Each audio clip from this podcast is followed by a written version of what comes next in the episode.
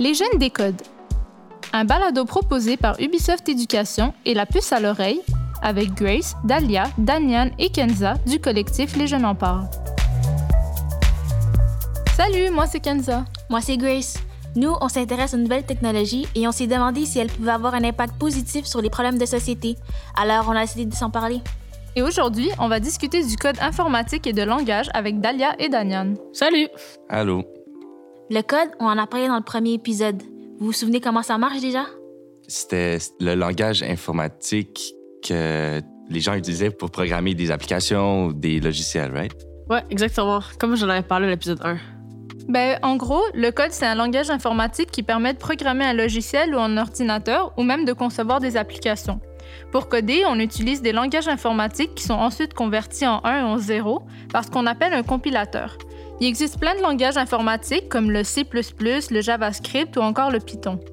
Pour que vous compreniez mieux, le code joue le rôle d'interface entre l'humain et la machine.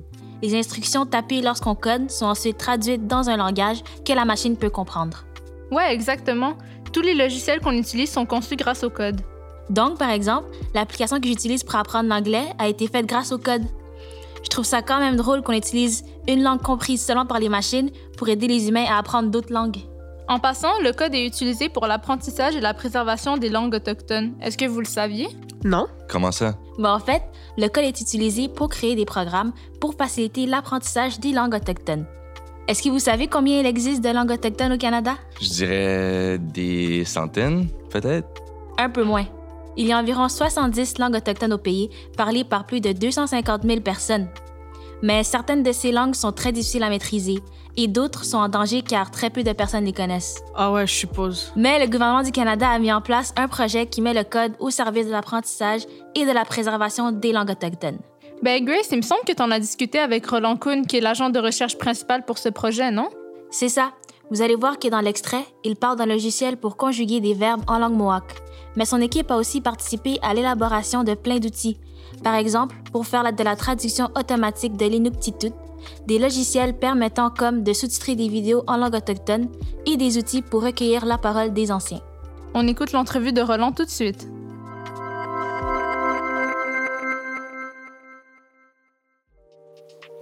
Bonjour, je m'appelle Roland Kuhn, je suis chercheur principal au Conseil national de recherche Canada et je vais vous expliquer notre projet sur les langues autochtones. Et je vais le faire en anglais pour euh, ne pas vous tourmenter avec mon mauvais accent en français. So, my part of NRC has worked on computer Je travaille depuis longtemps avec les technologies informatiques et les langues. En 2017, nous avons reçu des fonds du gouvernement fédéral pour appliquer nos technologies aux langues autochtones du Canada.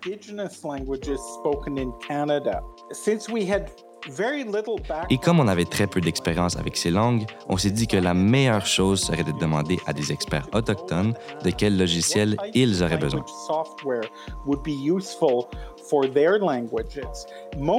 La plupart des communautés nous ont dit avoir besoin de logiciels éducatifs pour le développement des langues. Dans certaines communautés, très peu de personnes parlent la langue ancestrale. Dans les communautés cri, par contre, beaucoup de gens parlent encore la langue, mais il manque d'outils pour l'enseigner. Donc, le principe derrière le projet, c'est de demander aux experts autochtones comment on peut soutenir leur langue. Au lieu d'imposer la technologie, on leur donne de l'aide, si en veulent, en suivant leurs suggestions.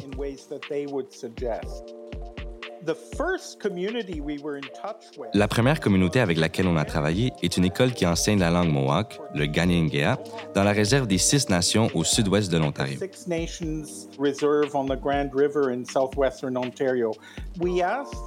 On a demandé au cofondateur et directeur de l'école, Brian Maracle, de son nom Mohawk, Owen Adega, comment on pourrait l'aider.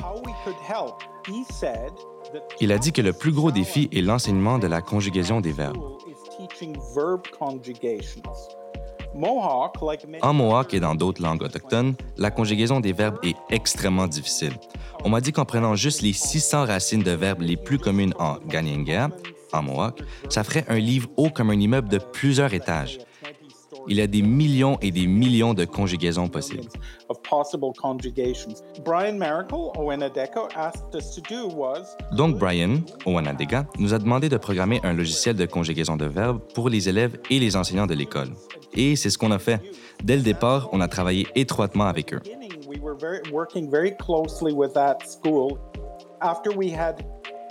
Quand on a eu la première version du logiciel, des étudiants l'ont testé. On a reçu des recommandations sur l'interface et ils ont trouvé des erreurs. Ils ont aussi demandé d'ajouter des illustrations et de l'art de leur communauté. Alors, on a engagé un artiste Mohawk pour rendre l'interface plus belle et on espère faire de même pour les autres communautés avec lesquelles on travaille. On s'est donc assuré d'avoir des retours positifs sur la version finale du logiciel qui est maintenant utilisée dans les classes de la réserve des six nations. In the classroom now at Six Nations, and we've started working. Et on a commencé à travailler avec un enseignant à Kanawagé, au Québec, pour développer une version du logiciel de conjugaison pour ce dialecte Mohawk qui serait utilisé dans l'école. Les enseignants aiment ce logiciel et les étudiants ont l'air de l'aimer aussi. Cet outil de conjugaison, c'est seulement un des projets sur lesquels on travaille parmi d'autres, mais il représente bien notre démarche. C'est un projet auquel on n'avait pas pensé car nous ne sommes pas des enseignants autochtones. Notre travail, c'est de demander à des enseignants autochtones comment on peut les aider. Ces logiciels n'auraient pas vu le jour sans eux car ils savent de quoi leurs élèves ont besoin. On essaie de suivre ce principe fondamental dans le projet. Ne pas imposer la technologie aux gens, mais plutôt voir comment les aider. Et euh, la technologie n'est jamais la vedette du spectacle. Les vraies vedettes, ce sont les personnes qui enseignent les langues autochtones. Parfois, on croit que la technologie est l'aboutissement ou le but suprême, mais les besoins humains doivent passer en premier.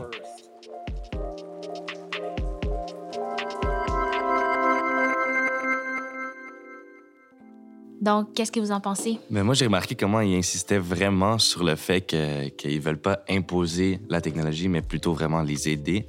Et c'est pas leur job. euh, eux, c'est pas des, des enseignants, mais vraiment, ils aident les vrais enseignants.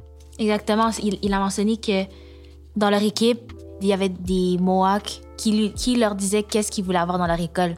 Donc, c'était vraiment euh, personnalisé pour leur école. Ouais. Il a aussi mentionné que c'était important de ne pas mettre l'emphase que sur la technologie qui est développée, mais sur l'aide euh, euh, humaine et sociale que ça peut apporter. Mhm. Oui, exactement. Et aussi, je trouvais ça intéressant que ça aide autant les profs que les élèves parce que ça va aider et la façon d'enseigner et aussi les élèves qui apprennent euh, ces langues-là. Mhm. Il y a quand même 70 langues euh, parlées au pays, c'est beaucoup. Ouais. Ouais. Et ça m'a frappé aussi quand il a dit euh, la conjugaison des verbes. là. Mhm. Le livre qui peut faire comme un building. Mhm. Genre, Ouais. rendu là, même si c'est ta langue maternelle, est-ce que tu peux vraiment comme apprendre tous les verbes? Non. Ça, ça a l'air compliqué, là. Fait que je suis Mhm. sûr que le logiciel va aider beaucoup de monde. Ouais. Déjà que c'est compliqué, puis en plus, il y a un problème ici au Canada de la conservation des langues autochtones. On l'apprend pas tout le temps à l'école, dans les écoles autochtones, fait que c'est important qu'il y ait des, de l'aide comme ça un peu pour aider et les profs et les élèves à pouvoir conserver ces langues-là. Mhm. Ouais, parce que souvent, c'est les personnes plus âgées, j'imagine, qui doivent transmettre les langages. Donc, c'est intéressant pour les personnes plus jeunes d'avoir des nouvelles façons d'apprendre. Est-ce que vous pensez que sans la technologie, ils pourraient apprendre au même rythme? Euh, je pense que ce serait un peu plus compliqué, puis c'est la raison pourquoi euh, ils, ont, ils ont construit ce projet, je pense.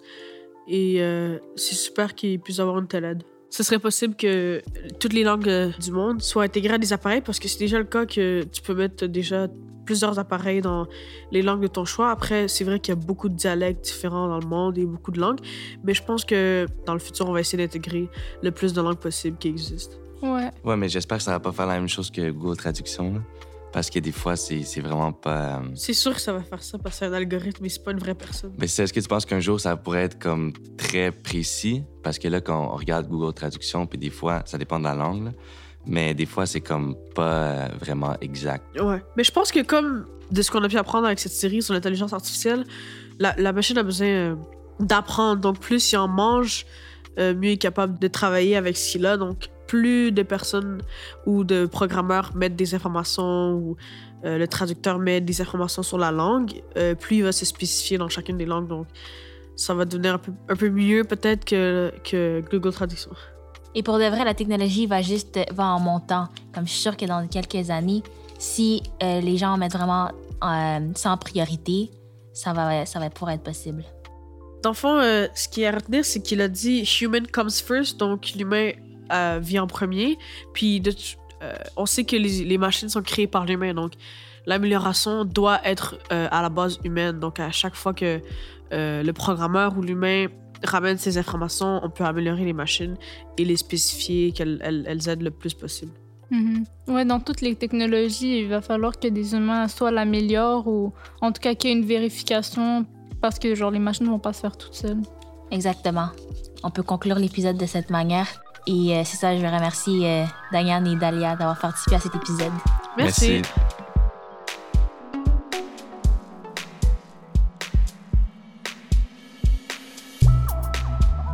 Un balado produit par Ubisoft Éducation. Réalisation La Puce à l'oreille et les studios Bakery. Avec les voix de Diane Banchev, Kenza Shaidi, Grace Tenga et Dalia Weladji. Direction éditoriale Lucie Lomonier. Direction créative Albéric Filleul. Enregistrement, montage et mixage Ivan Urwenya. Conception sonore Nico Cyrus. Merci à Roland Kuhn, chercheur principal au Conseil national de recherche du Canada, pour son expertise et sa disponibilité.